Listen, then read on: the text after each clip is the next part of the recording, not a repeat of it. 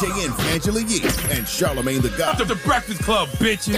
The voice of the culture. People watch the Breakfast Club for like news and really be tuned in. It's one of my favorite shows to do just because y'all always keep it 100, y'all keep it real. They might not watch the news, but they're on Twitter, they're on Facebook. They're, you know, they're listening to the Breakfast Club. Get your ass up.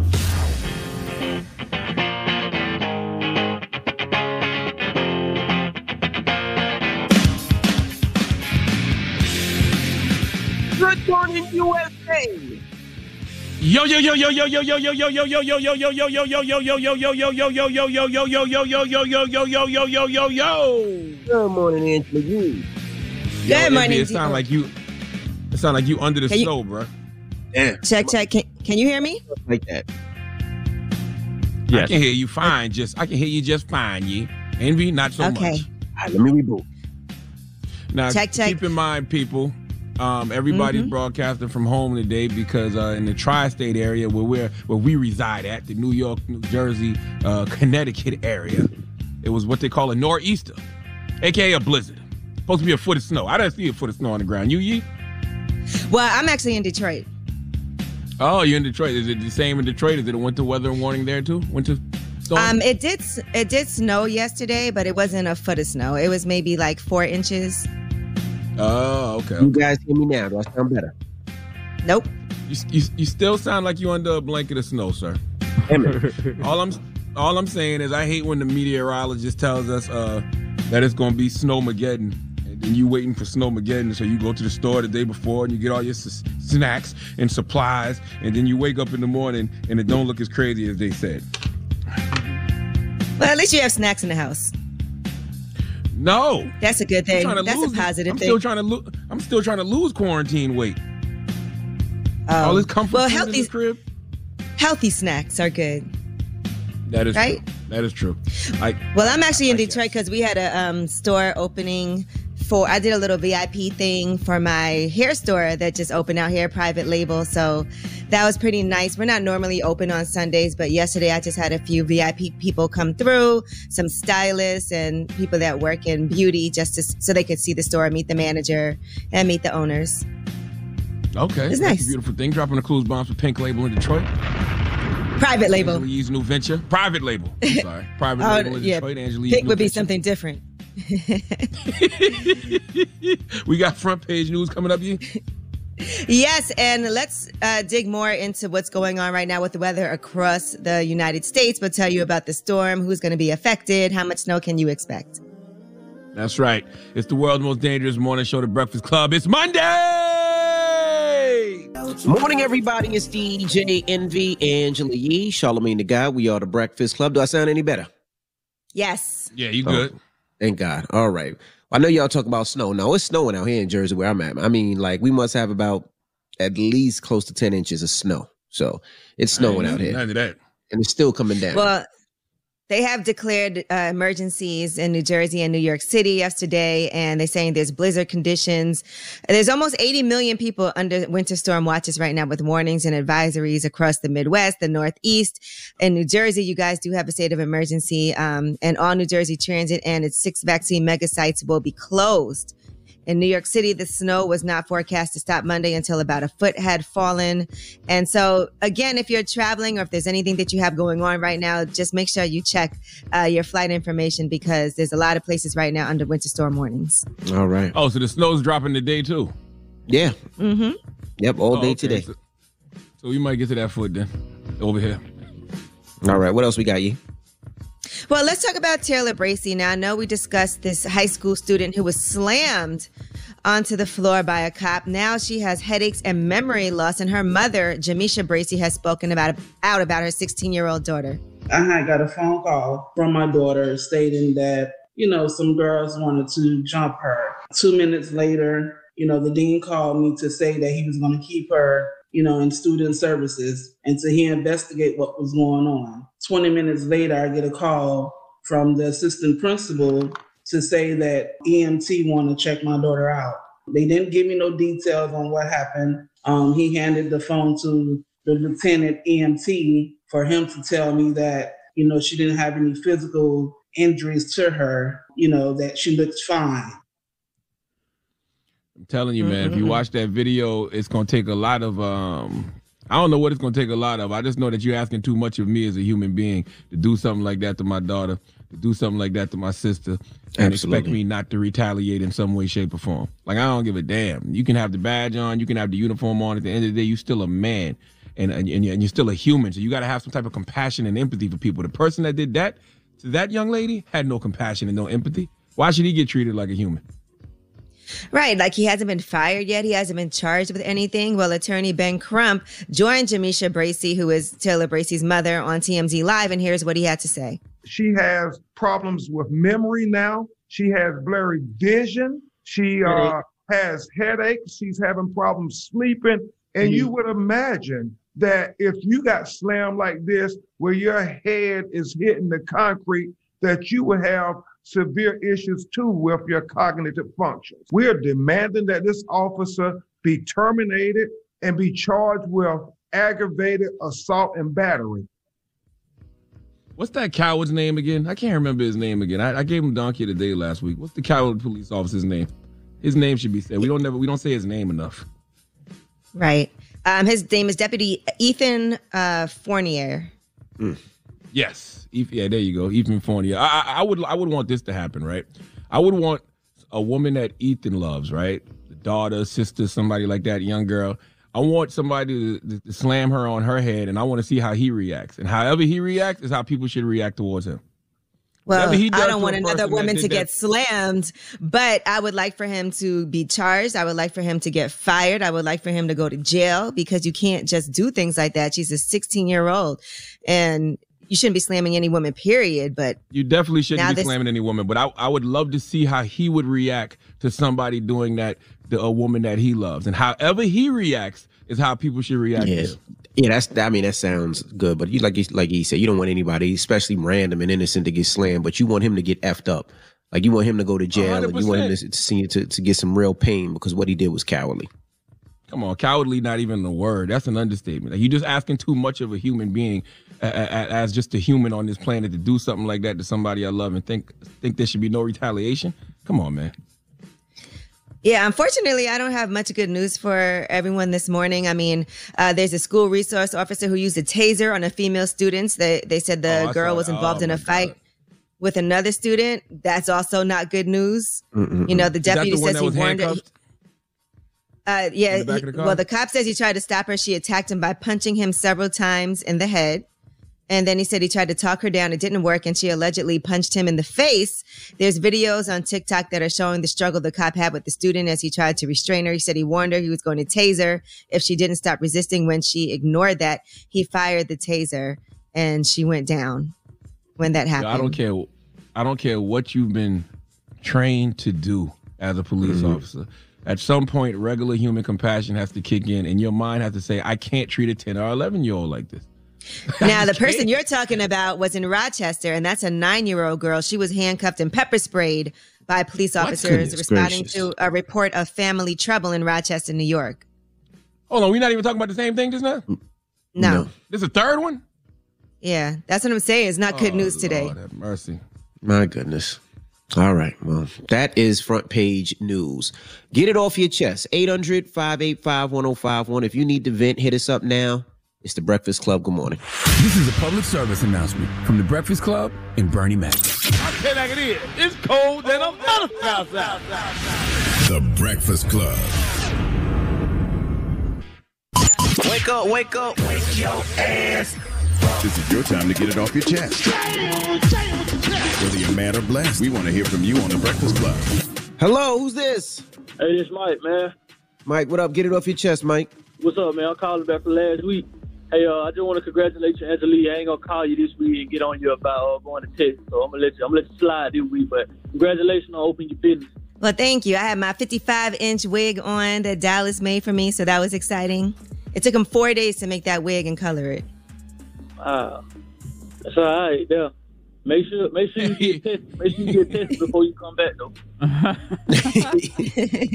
All right, brother. Yeah, you Hello, leave fire and all that, but just make sure you get COVID tested before you come back now. Hello, who's this? Hey, yo, this Danny, man. Danny, man, what up? Get it off your chest. Hey, man, I just got a question for Charlamagne, man. Yes, sir. Hey man, I just want to ask him uh, how you trust them enlargement pills, but you don't trust the vaccine. It's a good, point. I'm trying to make your pee. You don't know what's in those. Well, well, no, I can tell. I can tell you. uh, No, I can tell you that uh, that's an easy answer. The easy answer is those pills have been around much longer than the vaccine has. Those pills, those penis enlargement pills, have been around for years and years and years, decades and decades. There's so many studies that show they do not work. Okay, all right. Hey, There's no- no vac- hey, the, the vaccine. The vaccine ain't been around that long, sir. Hey, nah, hey, nah, but for real, for real though, I'm a big fan of you, Charlamagne, man. And I was just wondering, can I get like a book? But can you sign it if that's cool? Like I got you. I'm I not- What would you your like him to sign it? I'm not in the studio today, but I'll, I'll definitely um get it to you this week, my brother. I'll get you a copy of Hey, I Shook One. appreciate, I appreciate y'all, man. I love the Breakfast Club, man. We love All right, you, brother. King. Get it off your chest. 800 585 1051. If you need to vent, hit us up now. It's The Breakfast Club. Good morning. The Breakfast Club.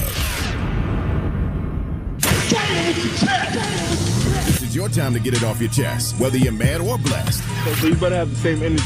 We want to hear from you on The Breakfast Club. Hello, who's this? Ashanti. Hey, get it off your chest. Hey, Ashanti. Well, I honestly feel so embarrassed for saying this. Um, I'm on my way to work right now. My fiance got sent to jail yesterday because of his actions or what he did to me, but uh, I took him back, and I don't know what really to do. I'm really trying to work this out. Go to couples counseling and seeing what's going on. But the reason why he went there is because he just doesn't listen and he has anger issues, and I don't know what else to do. Honestly. It sounds like he need to do a lot of work on himself. He need to do some therapy. Sounds like it to me, some anger management. Sounds like he got a lot of unhealed trauma he need to deal with. Do you feel like you're you're in danger? No, I, I don't. I'm not sure. Honestly, the, the the issue is, um, I'm trying to. I don't know why I feel like I'm trying to help him, and I and I think no. I'm telling myself I deserve better, but he is a good person and a good man to me. But I don't. I don't understand why I'm taking it back. He's got to get. He's got to want to get the help that he needs too. You can't make somebody better or make them get help. They have to want to do it for themselves. You're right. I mean, that's I don't know what you. I don't. I don't, I don't Yeah. know what you want us to tell you this morning because I think that you know all the answers.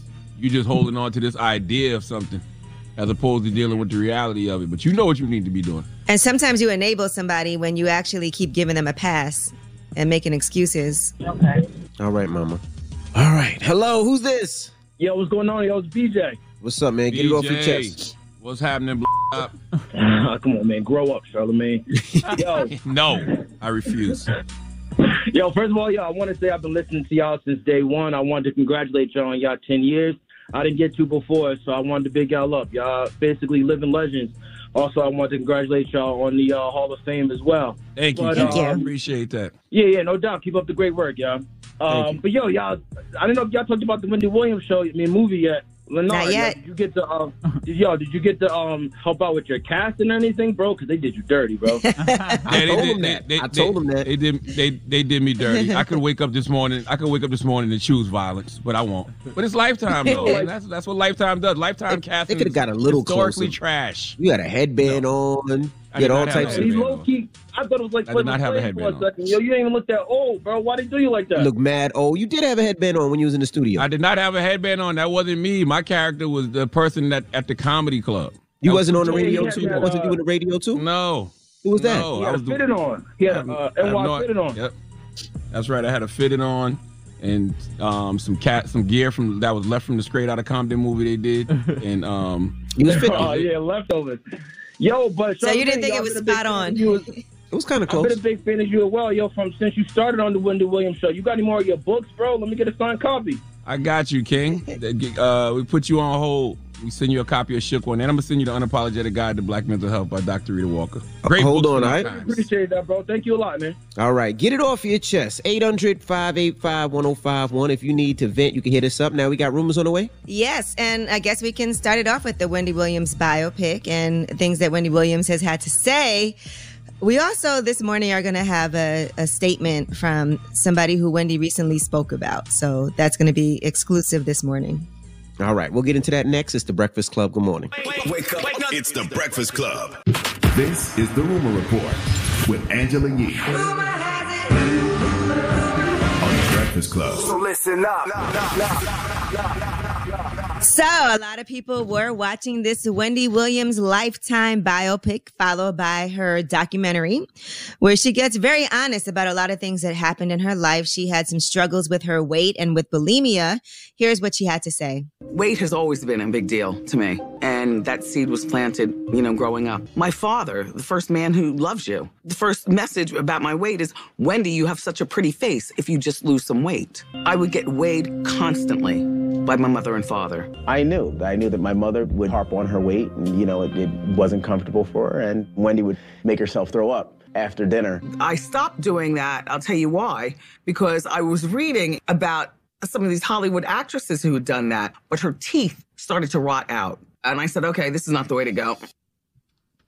I don't feel like they um let the parents explain their position on that enough in the documentary. Because I was What wondering, was it for cos? I was wondering, were they doing that for cosmetic reasons or, or health reasons? Like I wondered wh- why they were so, you know, uh, passionate about her losing weight.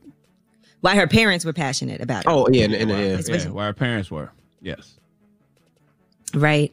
Yeah. I mean, and your parents can definitely make you feel away when they're like, oh, you gained some weight. Oh, you got big. Oh, you need to stop eating that.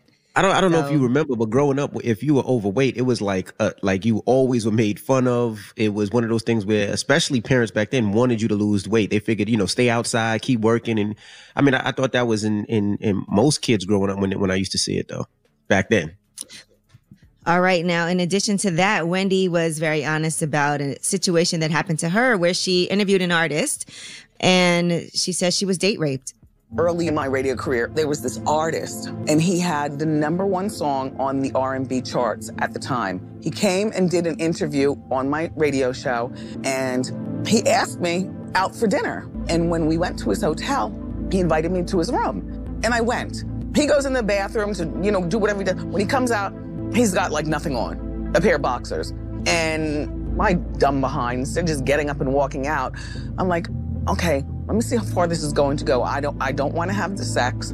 So he ended up pushing himself on me, and uh, he, he date raped me. Yeah, and they never said his name in the doc, but they said his name in the press. Right. She talked about it and she did reveal um, what his name was. And he's passed. Uh, he's not, he's no longer alive. And I remember his, uh, I guess his widow did speak out and Mhm. question why she would bring this up now and that he's not here to defend himself. But she did reveal who he was if you want to search that. Now, in addition, Wendy spoke on the miscarriages that were very difficult for her that she had before finally giving birth to her son, Kevin Jr. He didn't want to get married. He wasn't marriage minded. He'd never seen a successful marriage. Thank God we were on the same page with that. But then I got pregnant and things changed. Then we had a five month miscarriage, and that was devastating. Kevin came to me and said, Look, marry me. And I said, Yeah. So after we got married, I got pregnant again. The entire city saw me have two five month miscarriages, and I had to deliver the babies like with the epidural and the push, push, push. And the nurses, they said, Do you want to know if it's a boy or a girl? I said, No. Do you want a funeral or what do you want? I said, Just go. Hmm. Yikes. Man, that's so sad. Well, a lot of that was in Wendy's first book too. By the way, it's a great read if you've never uh, if you've never read Wendy's first book. Right. It's crazy hearing her even discuss it. That's so difficult, just giving birth, knowing the baby's not going to be alive, but still going through that whole process. Uh, she also talked about catching Kevin cheating when their son was only two months old. I wake up like two o'clock in the morning to go to the bathroom. I just delivered him two months ago.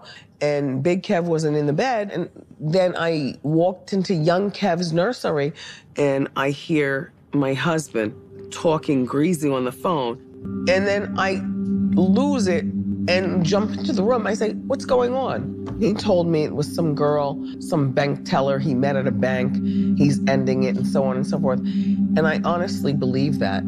He was cheating on me. And I don't know how to be a mother. I wanted this, but what do I do now? Did y'all like the movie? Did y'all like the movie and Doc? What y'all enjoy? Um, I thought it was entertaining, and regardless of how people feel about Wendy personally, I think she actually has been through a lot. She was very resilient. She was resourceful. She put herself out there. a lot. It's not easy. It's not an easy world to navigate the way that she did. Um, yeah, I enjoy. I enjoyed it. Okay, Envy, what you thought? No, I was gonna say it, it was it was I enjoyed it. I just don't think it was real. Uh, just being in New York and, and being in the scene in a lot of those times and seeing what went on, I, that wasn't 100% factual. A lot of the stuff, in my opinion, what I've seen and what I heard. Um, but it was good. It was, it was it was a good movie. It's a lifetime movie. She kept it. She kept it 50. She didn't keep it 100. I enjoyed the documentary um, more than the movie. It was, and it's not that it was a lot of fabrication. It was just a lot of omissions. Right. You know, what I mean, I mean, it was, But it was fabrication, to- but it definitely but it was is a lot hard- of omissions. But it is hard because it was it's a long span of time too to put into a movie. Now, right? which doc do you I like, mean, Charlamagne? The one you're in or the one that you're not in? What are you talking about? Because you One's, pulled one's yourself out of movie, one. one's a doc. I Yeah, pulled well, the myself doc. out of the You're supposed to be in the documentary. Doc. was That's what I said. Which which which doc did you like better? Because you seen Uh, both of enjoyed them. the doc. Mm. Yeah, I enjoyed the doc more than the movie.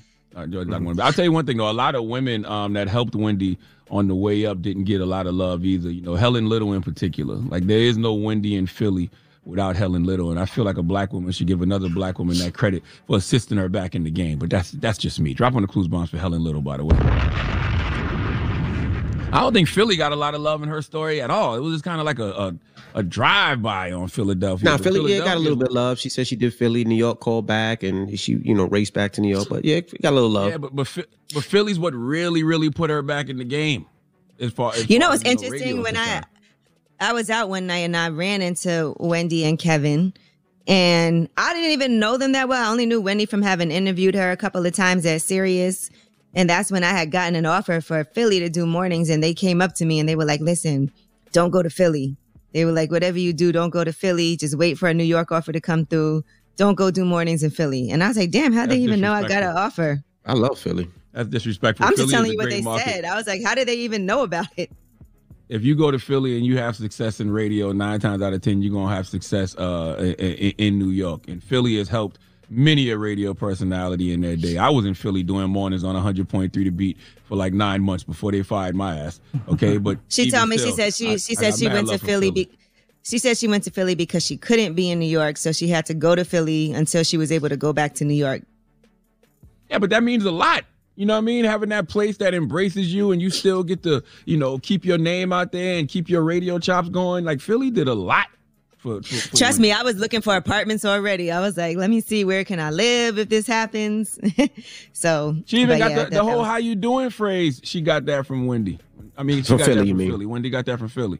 I forgot the brother's All name. right, well- D D D D Light, I think his name is D something. Well, we'll be talking more about this, uh, and I'm sure people are going to call and weigh in as well. But that is your rumor report. All right, thank you, Miss Yee. Now we got front page news next. What we talking about? Yeah, you know, the news has been very depressing this morning, but I do have something we want to talk about a UFO that was spotted. That's right. My cousins are here. Let's go, baby. All right, we'll get into that next. Keep it locked. It's the Breakfast Club. Good morning. Morning, everybody. It's DJ Envy, Angela E, Charlamagne the Guy. We are the Breakfast Club. Let's get in some front page news. Now, where we starting, Yee? Well, let's start with this UFO. There were clear shots of a UFO that was spotted above the freeway on the outskirts of LA. And an eyewitness took these pictures last Saturday. They said she was on the phone and then she saw this thing hovering in the sky, flying in the same direction she was heading with a group of lights that were trailing behind it. The eyewitness said she shot three consecutive photos. And I don't know, did you did you all see these pictures? They said it's not You Photoshopped. damn right, I saw him. I You know, I saw him. You know, I'm all in on UFOs and extraterrestrials, and uh, if you've been paying attention for at least the past two years, they're preparing to tell us what we already know, and what we already know is that we're not alone uh, in in all of these millions of universes and galaxies. Okay, and there are it's intelligent life that's way more intelligent than us out here in these streets, these universal streets. Yeah, so who knows what's about to happen soon? We need it. The us. world need. The Are they Earth friendly? needs that Are they- humbling. Yeah, we need to know if they friendly. If they come in peace. They peace. human. Or they want or they want to smoke. Well, they not human, If they- but they they got emotions just like everybody else. Would you walk up to the UFO if it was on the ground? No? Nah, no, but it depends, right? it depends on it, it depends on how they how they how they come to us. You know what I mean? And by the Go way, crazy on TikTok. we keep calling them we keep calling them aliens. We're aliens to them as well. You know, we just not as smart as them because if we were, we could travel to their planets and things as well. We can't, but they can. I'm telling you. If you think that the universe is not as diverse as the earth, you're bugging. All of these different life forms that's here on earth, all of these different animals, things in the water, things in the woods, things in the sky. You think the universe isn't as diverse? You're crazy. Come on. All right, now, former President Donald Trump's five impeachment defense attorneys have left him. And it's about a week before his trial is set to begin. So he did hire two new attorneys, but why would they leave at the last minute like that? They said he's been having some because problems their finding ship lawyers came. who are willing to take Nobody his on case. earth would represent him. Nobody on earth would represent him. Aliens came, and then the aliens was like, you know what? This is a losing cause. Oh, That's what the UFO was over LA. They were picking up his defense team, and they left. I saw what some speculation is because they're saying as an attorney, you cannot uh, defend something that you don't agree with or you don't think is true. And I guess he's been focused so much on this fraud with the election and they didn't agree with that. So some people are speculating that's why, because he really is focused on this fraud and it's not really about, uh, you know, the Capitol riots and all of that. So I'm not sure why these attorneys have left him, but he does have two new attorneys that are representing him. Uh, defense lawyer David Schoen and Bruce Castor, who is a former DA from Pennsylvania. He faced some criticism for his decision to not charge Bill Cosby in a sex crimes case. And the other uh, attorney that we just mentioned, David Schoen, actually met with Jeffrey Epstein about representing him because he doesn't believe that uh, Jeffrey Epstein also committed suicide, he said as well. So those are his two new attorneys. Jesus Christ. Huh. Yeah. Um, and one last thing, Anderson Cooper, he confronted a man who is part of, well, was part of QAnon. And it was an awkward conversation on CNN. Listen to this. Did you at the time believe that high level Democrats and celebrities were worshiping Satan, drinking the blood of children? Anderson, I thought you did that.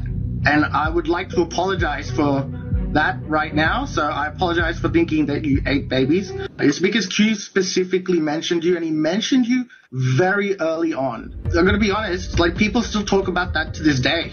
There were posts about that just four days ago. Some people thought you were a robot.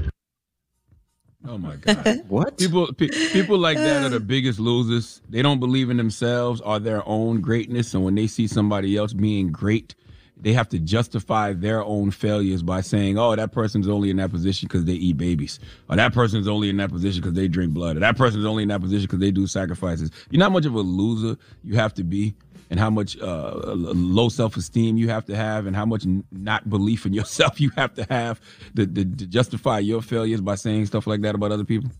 Come on. it's just so weird. Very All right. weird. Well, that is your front page news. All right. Thank you, Miss Yee. Now, when we come back, let's open up the phone lines 800 585 1051. Now, the Wendy Williams movie was on Lifetime over the weekend. Did you see it? Let's talk about it. What were your thoughts? Phone lines are wide open 800 585 1051. Let's talk about it. It's the Breakfast Club. Go on. Biggest, what's the biggest lies you saw from the Wendy Williams movie? That's another good topic.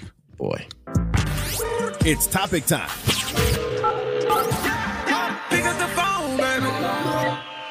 Call 800 585 1051 to join into the discussion with the Breakfast Club. Talk about it. Morning, everybody. It's DJ Envy Angela Yee, Charlamagne the Guy. We are the Breakfast Club. Now, if you just join us, we're talking about the Wendy Williams movie. Now, we're asking, what did you think? Uh, Charlamagne said, uh, what, what, what was your question, Charlamagne? Uh, I mean, what were the biggest lies from the Wendy Williams movie? But I mean, you know, if you weren't close to the situation, you wouldn't know. So let me let me ask you. Let's start with you. What were the biggest lies on that movie? You know, it wasn't so much uh, fabrication, but I just think a lot of um, omission. You know what I Mhm. mean? Like the way they the way they made Kelvin look in the movie. Kelvin uh, was was was was was far from who I think he was. Did he hold Wendy down? Yes, but he also used a lot of those insecurities she had about her weight to keep her down. You know what I mean? Like that that's the, that's the mental and emotional abuse. Like he would constantly remind her that she was a fat bitch. Nobody wanted his constant words, not mine. And um, I think Kelvin being a tough guy, I don't know where that came from because I've seen Kelvin get qu- get punked quite a few times in these streets. Uh, you might know Well, maybe she, than me, but maybe she know. felt like maybe she felt like he was protecting her. Maybe she didn't even really know. That's true. But you know, I wouldn't. But Kelvin you're also very quite a few close to the situation, and you ha- you have uh, a huge hate for uh, Kevin Hunter.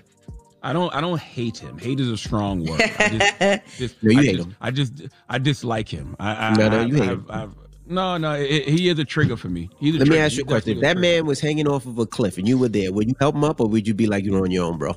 I'd pray for him. I'd pray. I say, you whatever God, I say, whatever God got planned for you in this moment, okay, is what He had, what God had planned for you in this moment. I hate you, okay? man. And and, and, right. I, and I, I don't like I, I don't like how I don't like how how they brushed by Philly in the movie. You know what I'm saying? As a radio guy, you know Philly has played a very pivotal role in a lot of radio careers, and it definitely played a pivotal role in in her career. And I don't think Wendy took the time to not only properly big up Philly, but big up another black woman who gave her that opportunity in Philly, and that's Helen Little. You know, I would have liked Shout to to hear Helen Little. more mention of Carter and Sanborn. You know, Kobe and D. Lee. You know, D. Lee is where she got the "How You Doing" from.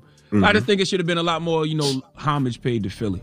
But I will say this, you know, it's a, a long lifetime. I mean, this is what 40 years of Wendy's life broken down to what two hours, three hours. So there's a lot that had to be taken out, and a lot of the producers are looking for the juice. They're looking for the things that's going to keep people there, and and maybe editing. They took a lot of that out because even when the actor was there, they said they took a lot of the scenes out. Especially they said the domestic violence they took out. So they they took a lot of things out. You know. Well, she said that she said that that never happened at all. What's that? She never g- that she never got physically abused. I saw her say that in the documentary. The actor said it that they took it out.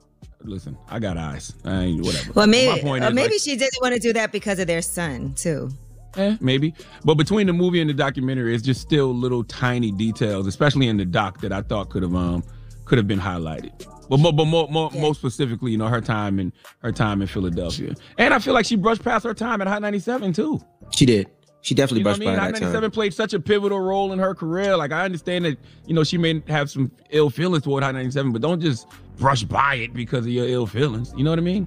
No, and at the time, And, eh, it- Charl- those- and don't you think Charlamagne's character should have been in there a little bit more? No, I No, was. it wasn't about it wasn't about Charlamagne or, or Skeletor I was a- or any of our other co-hosts. I don't think. I was a, this was her I story. a brief moment in her life. Like, I worked Mhm. with Wendy for three years. That's, that's Right. a, a blip. That's a blip in a 56 year life. Now I do agree. I think Hot 97. I think Hot 97, in my opinion, made Wendy that name that she was. Of course, WBLS took it to another stratosphere.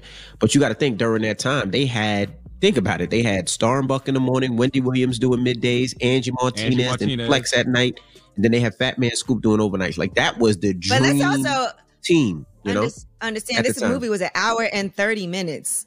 I mean, True. Yeah, how much stuff can you said- get in it? But even with the doc, the doc was another couple hours. They could have got some of that stuff in there. Like how you just brush by to fight with you and Angie Martinez. But she referred to Angie as some uh, part time little part time. Like, yeah, that was whack. that's You, you, you know, she was never no part time. She was full time, and she was busting ass, and she continues to bust ass. Shout out to Angie Martinez. That's- and yes, Martinez is a whole legend. Yeah, her and Angie Martinez got into a fight, and Angie Martinez gave her two piece in a biscuit. Whoa, I don't know about all that. I don't know what it was. I I'll would say think it would be an empanada. I would think it would be an empanada. a two piece in an empanada. I hate you. I hate you. I hate you. Salute to Angie Ma. Shout out to Angie. Well, let's go to the phone lines. Hello, who's this? My name is Ashley. I'm from North Carolina. Well, I actually live in North Carolina, but I'm from Philly. Okay. What did you think about the the movie, Ashley. the Wendy Williams movie? What's up, Charlamagne and Angela?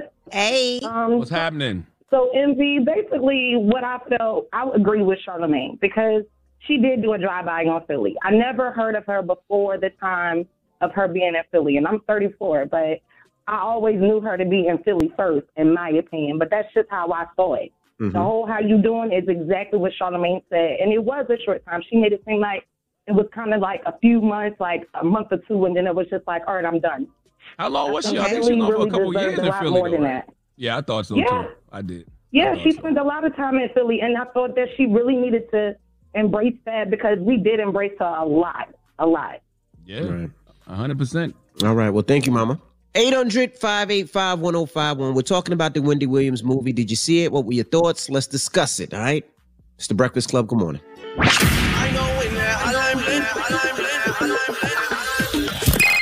Call me. Add your opinion to the Breakfast Club topic. Come on. 800 585 1051. Morning, everybody. It's DJ Envy, Angela Yee, Charlamagne the God. We are the Breakfast Club. Good morning. If you just joined us, we're talking about the Wendy Williams movie. We're asking, what were your thoughts? Let's talk about it. Um, let's go to the phone lines. Hello, who's this? Hey, this is Big Phil from VA. How y'all doing, Breakfast Club?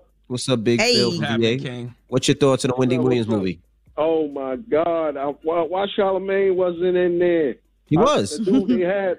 I know, but the dude they had playing was a quick snippet. So I, I want to know if Charlamagne is you, you going after him for that? Because I know your beef is with Wendy. It's not actually. I mean, it's with Kevin, not with Wendy. No, I got love for Wendy. You know, what I mean, Wendy is a is, is an abused human being and has been an abused human being for a long time. So I, I, I have I have empathy for Wendy. But nah, I don't have no beef. I ain't wake up this morning and choose violence.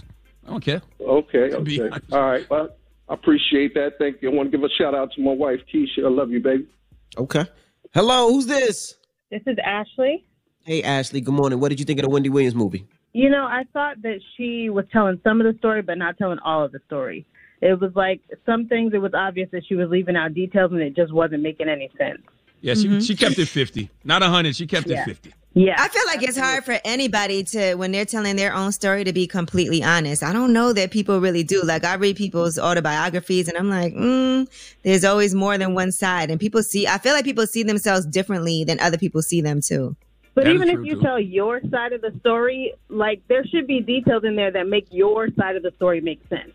Like even when she was talking about going to rehab, she started talking about how she was drinking too much wine, but then she passed out in the in the uh, Statue of Liberty costume. But she never actually said she passed out because she was drunk. She just showed her passing out, so she never actually connected the dots. So it's kind of like, wait, what? A lot of a, a lot of half truth was in that. Definitely was a lot of half Yeah. truth in that. Yeah. Okay. All right. Well, thank you, Mama. Hello, who's this? This is Letitia, Hey, and I love Hey, the movie, you guys. You loved it? Okay. I did Okay, love yes. Good, good, good. Okay. So what, I tell us what, what you loved about it. Because it showed vulnerable parts about her. Whether it was true or not, you guys, you have to admit, just her being able to tell that type of story showed a different side of Wendy that somebody is going to actually learn from and it's going to encourage somebody out there. Even the rape thing, there's someone out there today that because of what Wendy showed, she's that person's going to say, you know what? Let me tell this in therapy, or let me tell, you know, my mom, or let me tell my dad that this happened to me. Everybody's Yeah, I mean, not listen, gonna I- love Wendy, but she she's she's valid in a lot of circles, you guys. She really is.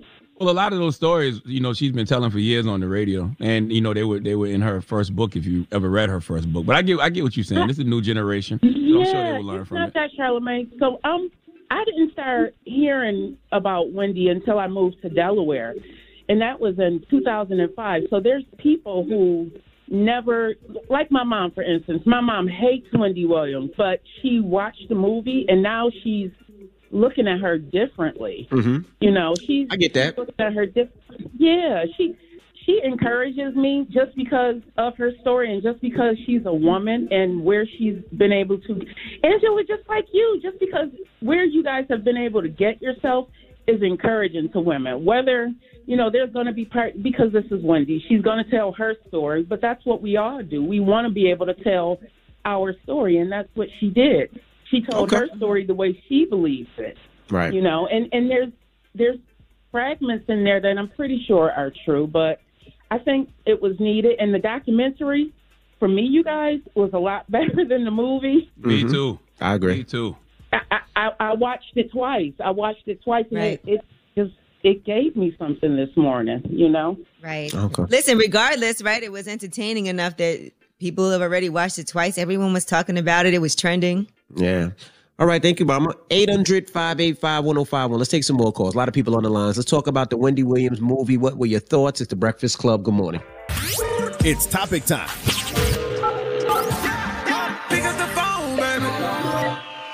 Call 800 585 1051 to join into the discussion with the Breakfast Club. Talk about it. Morning, everybody. It's DJ Envy Angela Yee, Charlamagne the God. We are the Breakfast Club. Now, if you just joined us, we're talking about the Wendy Williams movie and documentary. What were your thoughts? All right, let's go to the phone lines. Hello, who's this? This is Kim slash Kigo in Columbus, represent Columbus, Cincinnati, in Ohio. What did you think of the doc, man, the movie? Um, and actually, sorry, I got a frog in my voice this morning, but I am a female. I got a deep voice, okay? Uh, Sorry. so sorry. No, you cool. No, you cool. I understand. I understood Wendy's story. Okay. Uh, Wendy fell in love. I understand a lot was fabricated for TV. I get it. But at the core of it, she fell in love with an African American male. She didn't go out, uh, nothing against what outside your race, but she wanted a brother. She liked it rough on the edges. She accepted him for him. He accepted her for her. But at the end of the story, anybody that does not understand why she, everybody has a breaking point. It was about him having another baby. Now, women can sit here all day long and say, I would have left a long time ago. She was in love. Her self esteem when she was a kid was low, but she fell in love. So I think we need to stop blaming African American women for being as strong as they are and staying with our brothers and it's their fault. No. The breaking point was on Pillow Talk, he knew she had miscarriages. He knew he fought that fight with her and then to go have another baby, that that just that that blew the top off. That Well, that is something. Wen- Wen- Wendy would always say that. Wendy was like, "I can forgive cheating, but I can't forgive uh, a baby." She always, she would always. she say already that, felt inadequate.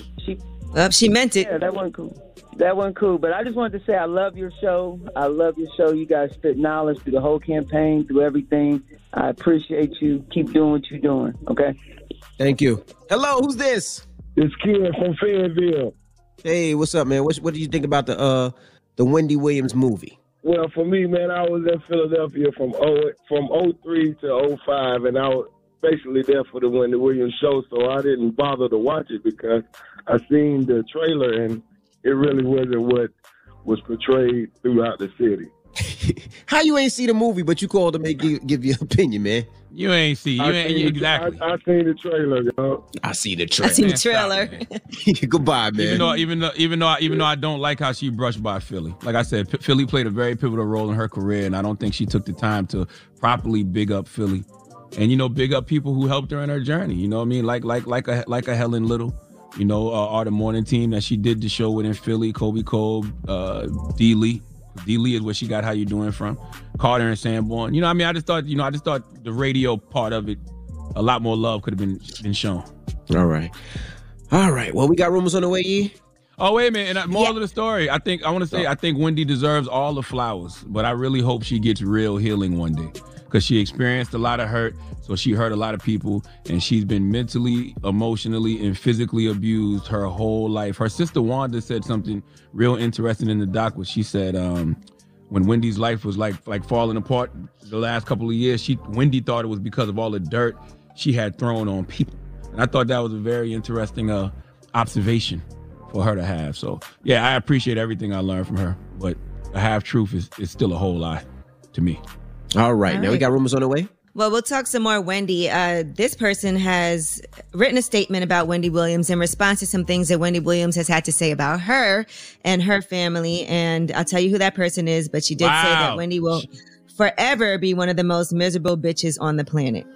I can't believe Sharina Hudson would send you a statement. Shut up, man. Nope. This is It's not crazy. Sharina Hudson. Shut up. That came from Charlamagne, but we'll talk about it next. It's the Breakfast Club. Good morning. Morning, everybody. It's DJ Envy, Angela Yee, Charlamagne the God. We are the Breakfast Club. Let's get to the rumors. Let's talk. More Wendy Williams. It's about time. What's going on? Rumor report. Rumor report. This is the Rumor Report with Angela Yee on the Breakfast Club. All right. Well, Method Man's wife, Tamika, has spoken out and she's released a statement on her Instagram page in response to what Wendy Williams had to say about Method Man. She was talking to DJ Suss One, and here's what she said.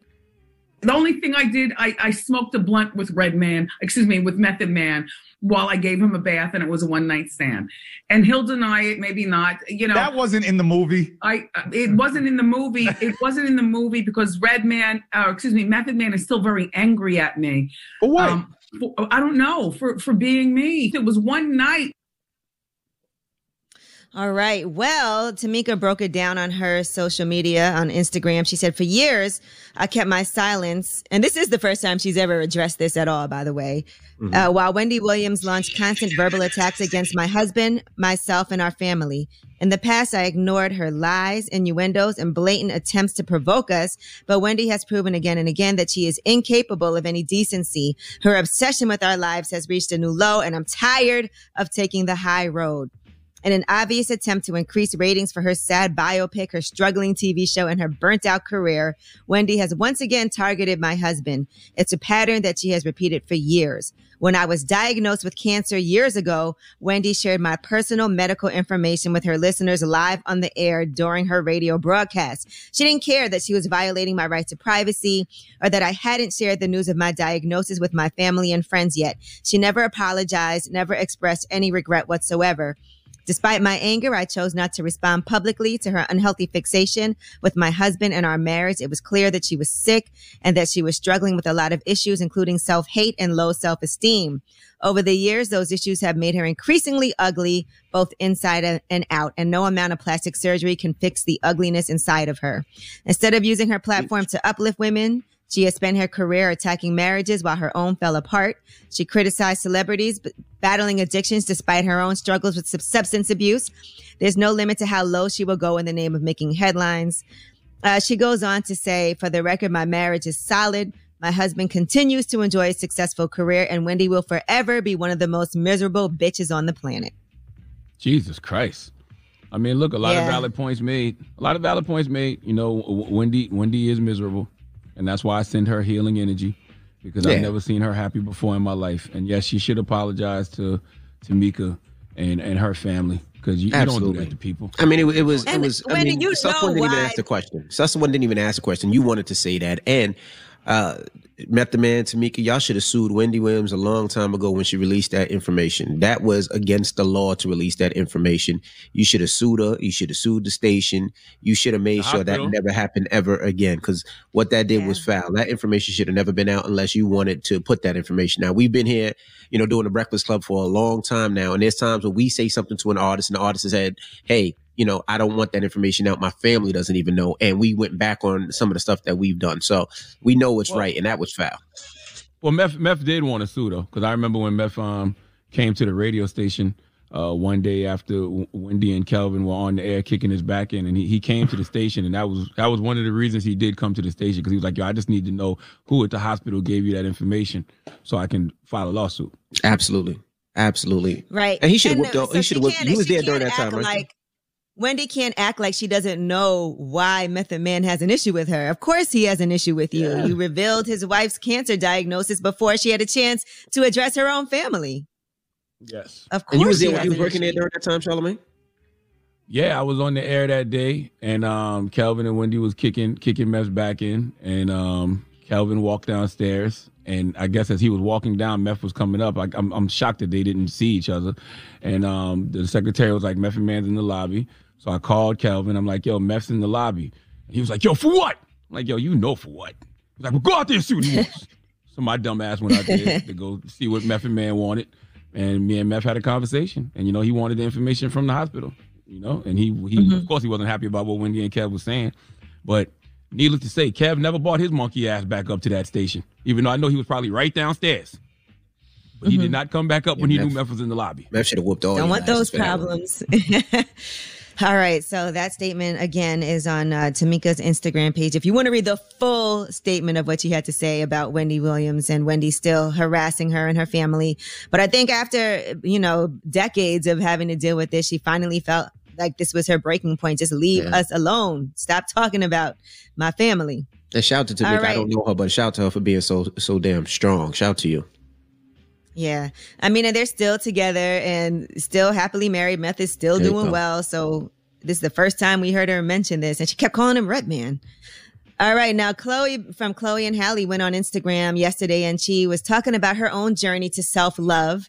And here's what she had to say. And for so long, I used to think I was like fat and like I used to hate my stretch marks and my cellulite. I'm not gonna cry. But it's like now I really love who I am. When I see all the uproar about my posts and stuff, I'm a bit confused. Like I really don't understand because I've never seen myself in that way or in that light. So I take it as a huge compliment that you all even think of me as a sexual, sexy being. Man, I I love missing here? Chloe and People- Halle. Yeah, what am I missing? People slandering her or something? Yeah, they were yeah, mad they were at her. kind of like shaming her for, you know, Mhm. posting the videos that she posted. And I felt like a lot of people were like, okay, you know, get it, girl. But then there were people that had some things to say about her being sexy and Oh, issues with that. Yeah, it's ridiculous. Chloe, Chloe, that's just hate. Okay, it's called hate. All right. Do we not realize how miserable people are? So when they see you online enjoying your life and other people enjoying you, they get jealous and they get envious. It's called hate. That's all it is. Okay. And in life, Now, you got to remember the rule of 10 too. Three people gonna like it, three people not gonna like it, four people gonna be on the fence about it. Like for people not to like something, that's just uh, that's just natural. You, I wouldn't even pay that. You know what else? about. It's hard for her too. She's uh, apart from her little sister Halle, and Halle has started filming The Little Mermaid. She's got a starring role in that, and they were on Instagram Live together, and it got very emotional. I just miss my sister's bright personality, her positive energy always around. She's literally the sun because she just makes everything just feel like brighter and better. And that's what I miss the most about my sister. Halle. Yeah. So it's just, I don't know, it's different. And then I'm the little sister, so being away just really like tugs at my heart. You're gonna make me cry. They are so love sweet. I really like. Yeah, I love. I, I, I, Yes, that's how and my I- five, my, my, my five year old and my two year old are like that with each other. I love watching that. Mhm. Mm-hmm. Yeah, and they're very like I've interviewed them a few times, and I've uh, talked to them about uh, what is it, Grown-ish that they're on, right? Grown-ish, and just the sweetest, nicest young women, super talented, so dope. I've seen them perform; like they are amazing girls. So let's show them some love. All right, that is your rumor report. All right, thank you, Miss Yee. Now, Charlamagne, who you giving that donkey to?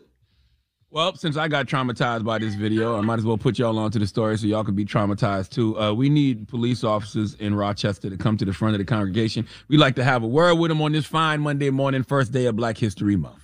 All right, we'll get to that next. It's the Breakfast Club. Good morning.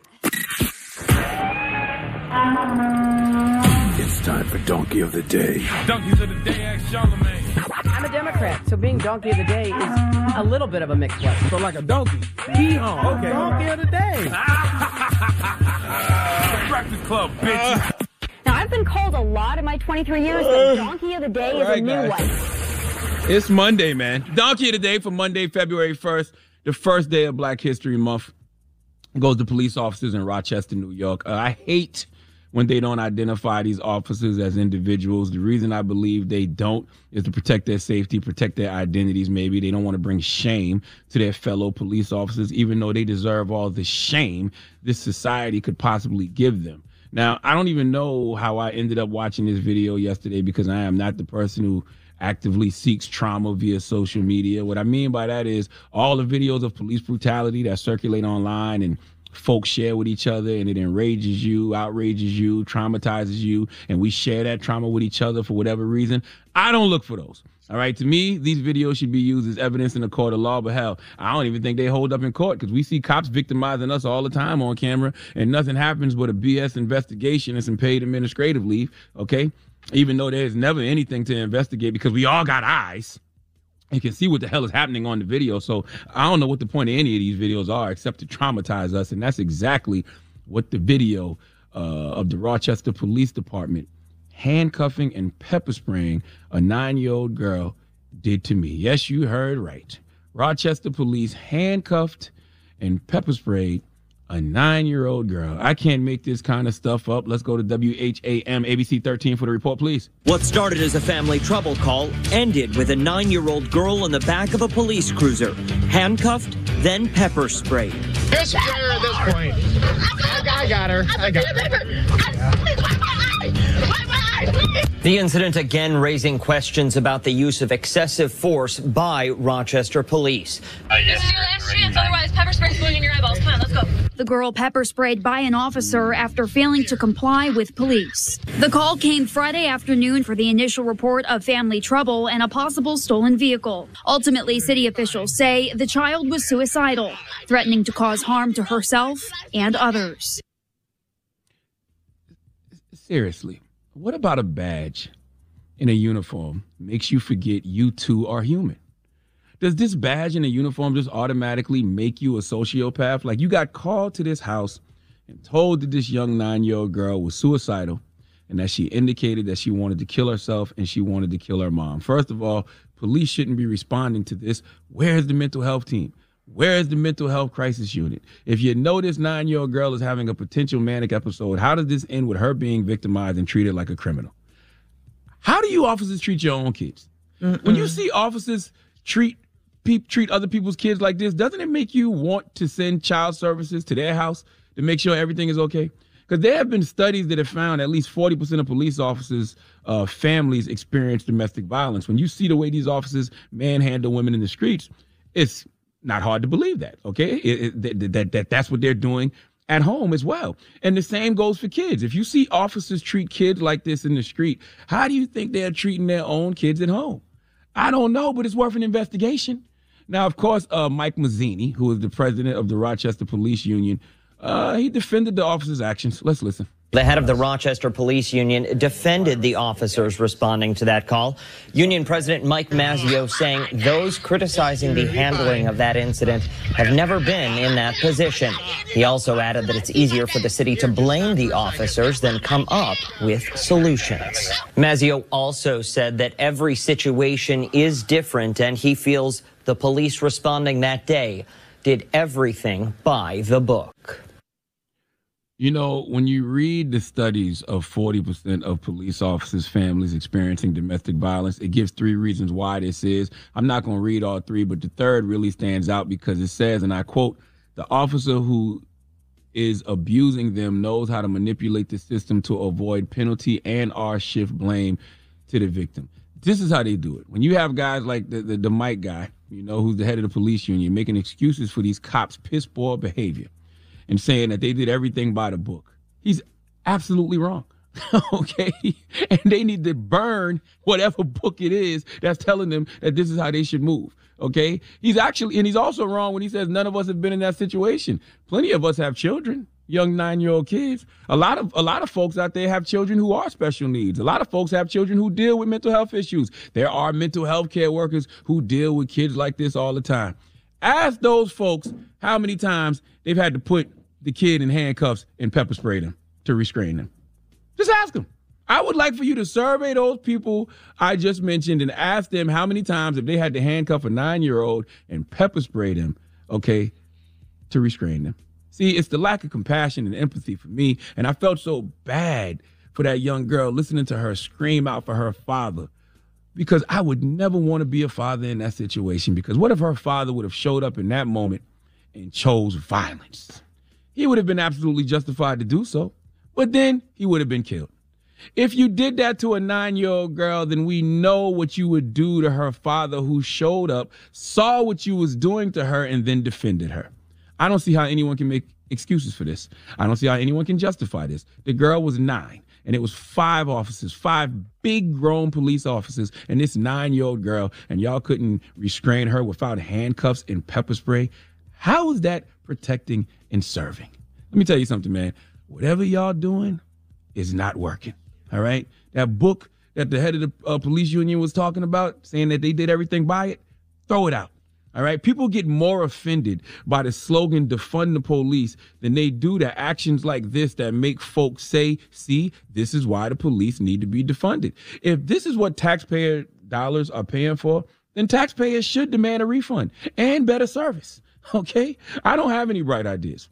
I have no solutions whatsoever. I'm just shining a light on the problem. Okay. I'm shining a light on this so we can constantly have examples on what exactly needs to be changed. I just honestly don't know how to change it. Please let Chelsea Handler give the Rochester Police Department the biggest hee haw. Hee haw, hee haw. That is way too much Dan mayonnaise. Goodness gracious. Mm-hmm. All right. Well, thank you for that donkey of the day. Now, when we come back, uh, Plies, uh, did he say this audio or did he just uh, write it on Instagram or Twitter? Do we have the audio? Uh, no, we don't have the audio. I think it was, was Twitter. He said, "He said, dear Black business owners, stop wanting me to spend my money with you and shop with you just because you Black. Make me want to spend money with you because you got a good product, good customer service, and a good price point. Because if that's bad, I don't want it no matter what color you are." All right. Well, let's let's talk about it. 800-585-1051. Should you support a black business just because they are black? Let's talk about it. We'll take your phone calls when we come back. 800-585-1051 is the Breakfast Club. Good morning. Pull out, pull out, your, pull out your phone. Call in right now. You call me. Add your opinion to the Breakfast Club topic. Break it down. 800 585 1051. The Breakfast Club. Morning, everybody. It's DJ Envy Angela Yee, Charlamagne the God. We are the Breakfast Club. Now, if you just joined us, we're talking about this tweet that Plies put out. Yee, you got the tweet? Yes, he said, Dear black business owners, stop wanting me to spend my money with you and shop with you just because you black. Make me want to spend money with you because you got a good product, good customer service, and a good price point. Because if that's bad, I don't know. I don't want it no matter what color you is. Yeah, I mean, listen, it's nuanced to what Ply said, right? Like, it's actually a mm-hmm. couple of things going on in that tweet. Number one, yes, you should support a black business just because they're black. If somebody tells me something is black owned, yes, I will shop with that person just because they are black and for no other reason. And there is nothing wrong with that. All right. And there's nothing wrong with a business owner, a black business owner, expecting black people to support them just because they are black, because usually the black business owner is building something that they believe black people will appreciate. So the whole for us, by us concept, that's a real thing. So yes, I support just because it's black. But I won't return if the product sucks at the end of the day. Okay. Correct. The product has to be good. So the blackness gets me there. The good product keeps me. And as far as price point, I'll spend a little more with the black owned business if the product mm-hmm. is good. Correct. If the product is good, I'll spend I'll spend more with the black owned business. Regardless. Yeah, but you And customer ser- and customer service has to be on point too. Like you, you know, I think that's what gets me going to a lot of different places over and over again. They have amazing customer service, so I think that's something that we always have to pay attention to. Also, Absolutely. Even with the with the, you know with the the real estate business and the stocks, I always try to to, to somebody that looks like me because I feel like they understand me. So if it's for me getting a loan, I go to the brother first to see what he can do. So if it goes to my attorney, I'll go to Sabine first. Like there's different attorneys and different place. I try to go with my my my own first. That's that's my main. But like Charlamagne said, if the business is bad, I won't return. But let's go to the phone lines. Hello, who's this? This is Star. Hey, good morning. Now we're asking uh shopping with black businesses. Do you shop with black businesses regardless of anything? Let's talk about it. No, no. I am a black business owner. I um and I absolutely don't think that every person, black or white, should even be a business owner because not everybody knows how to service customers. And I just dealt with That's this true. at my house with a black contractor, and he has completely put me off from black contractors. like I'm going Wow. big business next time. Well, shit, well, Uh, should it be black contractors or just bad contractors? Because contractors are shady people, Yeah, regardless. they're cons. That's the that's the whole word. Cons. Exactly. They are Exactly. cons. I Most of love my dad. My, my my daddy's a contractor, but you, these contractors, I'm dealing with contractors now, boy. You got to watch them. 'Cause Yeah, you were will- just telling me a story the other day how you if tried to charge you what triple? Yes, So they will bleed you dry if you let them. Mm-hmm. It's crazy. He tried. My contractor sent me an invoice before he was even done with the work. Like we didn't do a walk Wow. or anything. mercy. I didn't. But Lord mama, mama, that's that's contractors, and I tell everybody that all the time. Contractors will use your money to finish somebody else's job, and then have to get some more money to finish your job. That is contractors. And on the side note, mama, I don't know what you're doing, but if you can, buy all the materials yourself. You know what I mean? That way, all he has to do is just install it, and you're paying him an hourly rate. But if you can. Buy all the, the stuff yourself. Buy the flooring, buy the sheetrock, the nails, the studs. Buy it yourself so you ain't got to worry about it. talking to you A couple weeks ago because he's oh. already done. But Damn it, man. but and the work was shoddy, so Damn it, man. I just mm-hmm. looked at- But don't let- don't- Yeah, and don't let it turn you off from black contractors. That's just a contract. yeah, all contractors are a mess. Word. You just got to find the right contractor. As ye. Yeah, I had a lot of issues. Real quick. Um, completely off topic, Charlamagne. I just want to thank you for your um your your book, um, Black Privilege. Um, Yes, ma'am. because I, there was a there, that was the reason why I actually started my business. You had a um, when you were talking about how you were working for free at first, and sometimes you have to um, go out and put your foot out there and do things if you're trying to get to a certain place, and it kind of just pushed me forward and started my event planning business. So I just want Dope. to Oh, that's thank you. dope. Salute to you, Queen. I'm happy I could inspire right. you in some way. That's dope. Do you want to All name right, your man. business too, so people could look you Uh, up? my, I'm in I'm in Virginia. Um, I service the Hampton Roads area. It's 2010 Events and Design by Star. On Facebook, Instagram, and 2010events.com. All right, mama. All right. I'm gonna look you up because we do so many homecoming parties and homecoming events. So we'll look you up and try to get you some more business. 800-585-1051. We're asking. Plies put this tweet up. You want to read the tweet one more time, me? Uh, yes, he was talking about uh, black business owners, and he said, "Dear black business owners, stop wanting me to spend my money with you and shop with you just because you black. Make me want to spend money with you because you got a good product, good customer service, and a good price point. Because if that's bad, I don't want it, no matter what color you is." All right. Well, what are your thoughts on that? Supporting black businesses. Call us up. It's the Breakfast Club. Good morning.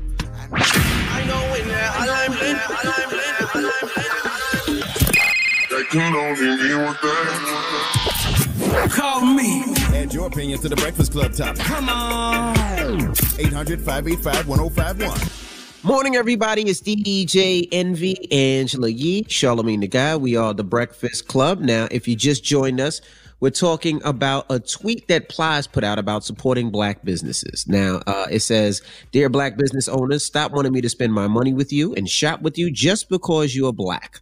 Make me want to spend money with you because you got a good product, good customer service, and a good price point. Because if that's bad, I don't want it no matter what your color is. So we're asking 800 585 1051. What are your thoughts? Let's go to the phone lines.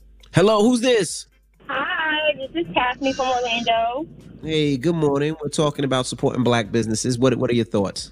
Okay, so um, my thoughts are yes, depending on certain products, I will look initially to support black businesses. I have a lot of friends of mine that are um, local black business owners. But what I think a lot of black business owners don't understand is that you have a lot of other people, also brown people, and also people of other ethnicities, doing and selling the same thing. You have to find out what is going to separate you from that. And sometimes it's going to be your price point. Maybe it's going to be your customer service. Maybe it's going to be the product itself. But a lot of black business owners don't take the initiative to really understand what it is to really own a business. Some just want to pop up one day and say, "Hey, I'm selling this," not really understanding what it is to run to actually have a good black-owned business and really do what you're supposed to do for yourself and your community. So I will support a black business, but a lot of black businesses make it very, very hard to do But that. you also got to understand that a lot of businesses, especially black businesses, this is first generation, so they're they're figuring it out as they go. You know, a lot of these other businesses, they've had family members that own businesses, that own all types of firms, that created companies before. A lot of the stuff that we even even myself, even buying a house, like this was really my my parents were the first ones in their family to you know in their family to buy a house, but they couldn't really teach me because they didn't know. So I had to figure it out on my no my own. I had to take those bumps and bruises. My kids will know because I'm able to teach them. You know. By, by the by the way, by the way, y'all tr- y'all treat black owned businesses differently than y'all treat others. Y'all don't give black owned And- and businesses no grace at all. That is true. Absolutely. We are our own en- we are our own worst enemy sometimes. So mm-hmm. on both ends, we have to support. But the black businesses in, in envy, eh, eh, with you being first generation, you took those bumps and bruises. But along the way, I'm sure you you um you weren't treating your the people that you were selling the houses to. You were had really good communicative skills. You weren't you know trying to um buzz people over the head with prices and things of that nature. Yes, we're in the business for profit, but it, that shouldn't be your goal. And sometimes that is the only goal. That, and this is it's solely from my experience. From Yeah. my experience. No, I get it. I get it. But some. But that was the reason why I got will into doing the always a seminars. Black business.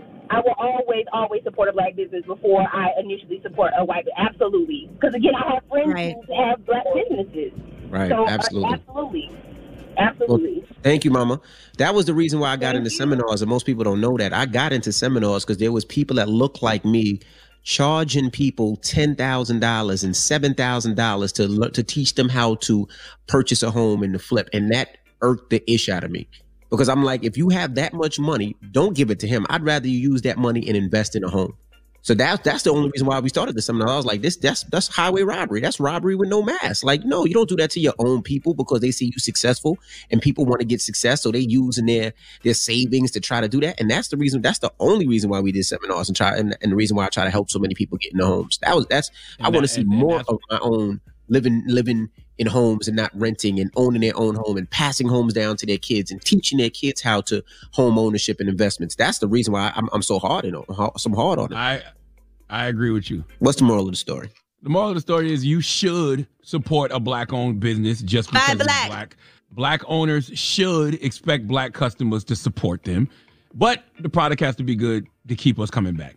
Mm-hmm. Correct. And if it's a brand new business, sometimes you got to give it a shot. Because I've been places where the first time I went, you know, there's sometimes some kinks you have to get rid of and iron out, and then things get better. So sometimes if it's brand new, it just opened this week, give it a little bit of time. I don't know about that. I'm gonna give you one You shot, one shot only. If the food is disgusting and bad, I ain't going back. If, it's, if the There's restaurants that I've been to the when they first opened, and then it's so much better now. Like Maybe I need it to just one day. sometimes things don't work right away. yeah, you're right. All right, well, Yeah, we got we got it. we got to give each other grace. Yeah. we definitely got to give each other grace. you're right. All right, well, we got rumors up next. What we talking about? Yes, T.I. has responded to these sexual assault allegations. He put an Instagram PSA out. All right, we'll get into that next. Keep it locked. It's the Breakfast Club. Good morning.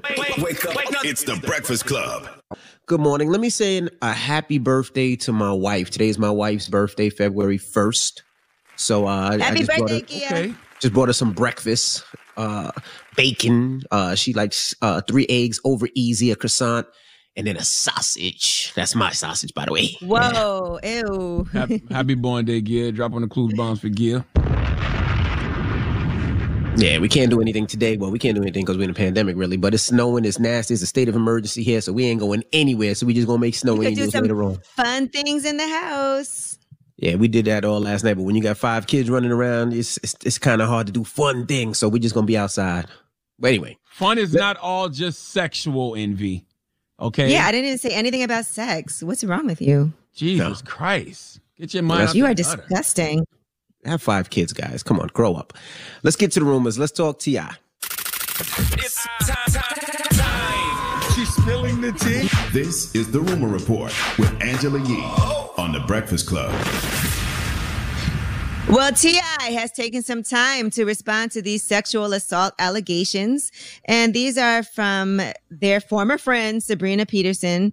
There's multiple women, according to her, that allege that they were drugged and assaulted by the couple at different times. Now, she also says that T.I. pulled a gun out on her during a prior altercation. And T.I. explains why he hasn't said much yet, even though there's all these rumors going around. And uh, Sabrina had been posting statements from different people. And it turns out, looking at some blogs, some random people were just sending in some statements to see if she would post them. So Of course none of they what she posted was vetted out and confirmed in any way. So T.I. says this is the motive behind the allegations. If a person does not have any right to criminally or civilly have you in court, the best thing they could do it get you for a defamation. That's the strategy, that's the intention. Say a whole bunch of false stuff about you that get people to believe and make them come out and say, they're a liar, they're a liar, they're a liar. And then they can say, see, they call me a liar. That's defamation. Then they drag you in court, get you under oath and all that. Because unfortunately, right now, it doesn't matter as much what they can prove you did. It matters what you can prove you didn't. Right. Hmm. Yeah, Yeah, I and don't even he goes really. I on don't, to I-. Okay. well, he goes on to talk about uh, believing all women. This is what he said. Women who have been victimized deserve to be heard. Black women, in particular, should be supported, protected, defended, and uplifted. However, evil has no gender. Now, what we're not going to do is open up the door to my bedroom for everybody to come in and chime in and make their opinions about what we do and don't do or should or shouldn't do. But I will say this whatever we ever have done has been done with consensual adults who into what we into and like what we like. Yeah, I don't even really understand how this became headlines. If I get on social media and I say send me stories on such and such individual, do you realize how many of these digital D heads will send you stories just to get reposted? People get off on seeing things they created or came up with go viral. So how do we know any of those stories were real?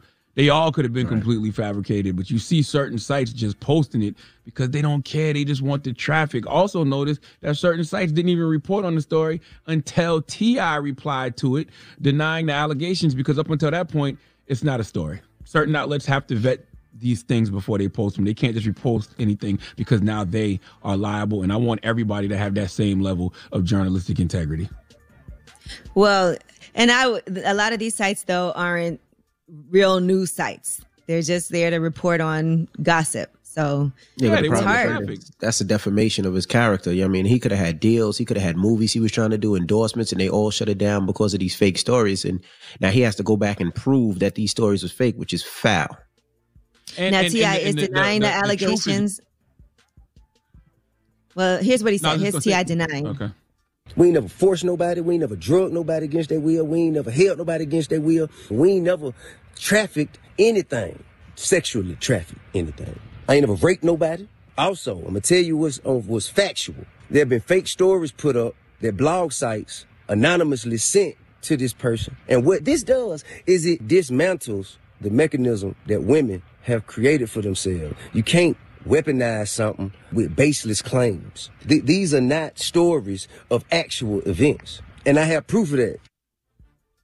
Yeah, nobody cares about the truth and the lie is more entertaining, and the truth is never as loud as the lie. Because I saw some sites reporting on how, you know, I guess it was kids or online trolls sending out sending sending out these stories because they know they would be reposted, and they were laughing about it. But I didn't see any real major outlets report, reporting that. hmm All right. Well, that is T.I.'s response to all of the drama. And I just want to give one more shout out to Bridgerton. That is Netflix's biggest show Okay, ever. Yee. And I told y'all the show is amazing. And but you watched it. Charlamagne, you I still haven't watched it. You gotta watch it. Uh-uh. I haven't watched it yet. Yeah, it's pretty good. Yeah, Uh, so it they- seems like all my, my wife's friends, they have chats, they talk about it. They talk about the the one scene where the dude was licking the spoon. Uh, it's a it's a it's a it's a show that uh, the sexual sh- scenes are very passionate, and the show is passionate. A lot of people seem to love it. My wife is happy that it's All coming right. back another season. So And shout out to Cardi B also. And we're not going to have a chance to play this audio, but she did say she has an announcement that she's making today. Is it going to be new music? Let's see what it is. But yes, we'll be looking forward to that announcement. And congrats to Kelly Rowland. She gave birth to a second son. So Nice. congratulations to her, Noah Jon Weatherspoon. Dropping All the right. cruise bombs for the Godiva chocolate goddess Kelly Rowland. Salute to my guy Tim Spoon. Congrats on y'all. Yeah, congrats. New addition to the to, to the beautiful family. Mm-hmm. All right. Well, I'm Angela Yee, and that's your rumor report. And uh it's Black History Month. So so you know, of course it's Black History Month. We have to represent for our black people.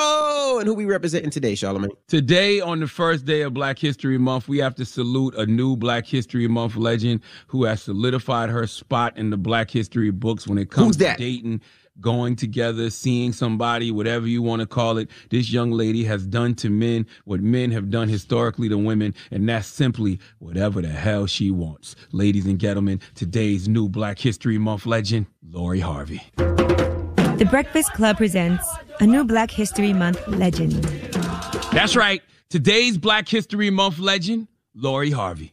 You can't be mad at a young lady living her life. She don't love him. She might f him. She don't chase him. She ducks him and replaces him with another one. According to Distractify, Lori Harvey's hit list includes Dutch football player Memphis Depay, Justin Combs, Trey Songz, Justin's dad Diddy, Future, and now Michael B. Jordan. Drop one of Clues bombs for Lori Harvey's playaways. Big step. She's been on Meek Mill's wish list. I got Lori Harvey on my wish list. That's Lori. That's the only thing I want for Christmas. Uh. And when we reached out to Future for comment, he had one word to describe Lori Harvey. Sensational. Where did she get this game from? Well, she got it from her mama. Let's listen to some of the game Marjorie Harvey has given Lori over the years. When it comes to dating, my mom has nothing to worry about. I got this. Don't ever try to fit in when God has clearly created you to stand out. Always be a lady. And understand you are the prize. Yes, Marjorie, Lori is indeed standing out, and we can't wait to see who she does next. And that was another new Black History Month legend, courtesy of The Breakfast Club. All right, Charlamagne, thank you for that uh, Black History Month moment. Now, when we come back, we got the positive note. It's the Breakfast Club. Good morning. Morning, everybody. It's DJ Envy, Angela Yee, Charlamagne the God. We are the Breakfast Club. Good morning. Let me shout out to uh, Miss Jones. Miss Jones is a, a woman that got me my first start in mornings. When I was on the other station, she had a show and I was her co host.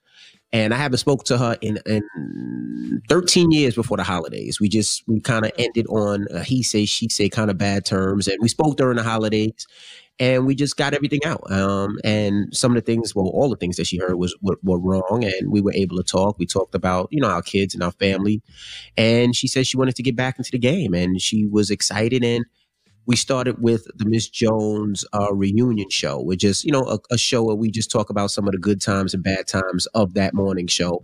And she released the podcast today. So I want you guys to go check it out.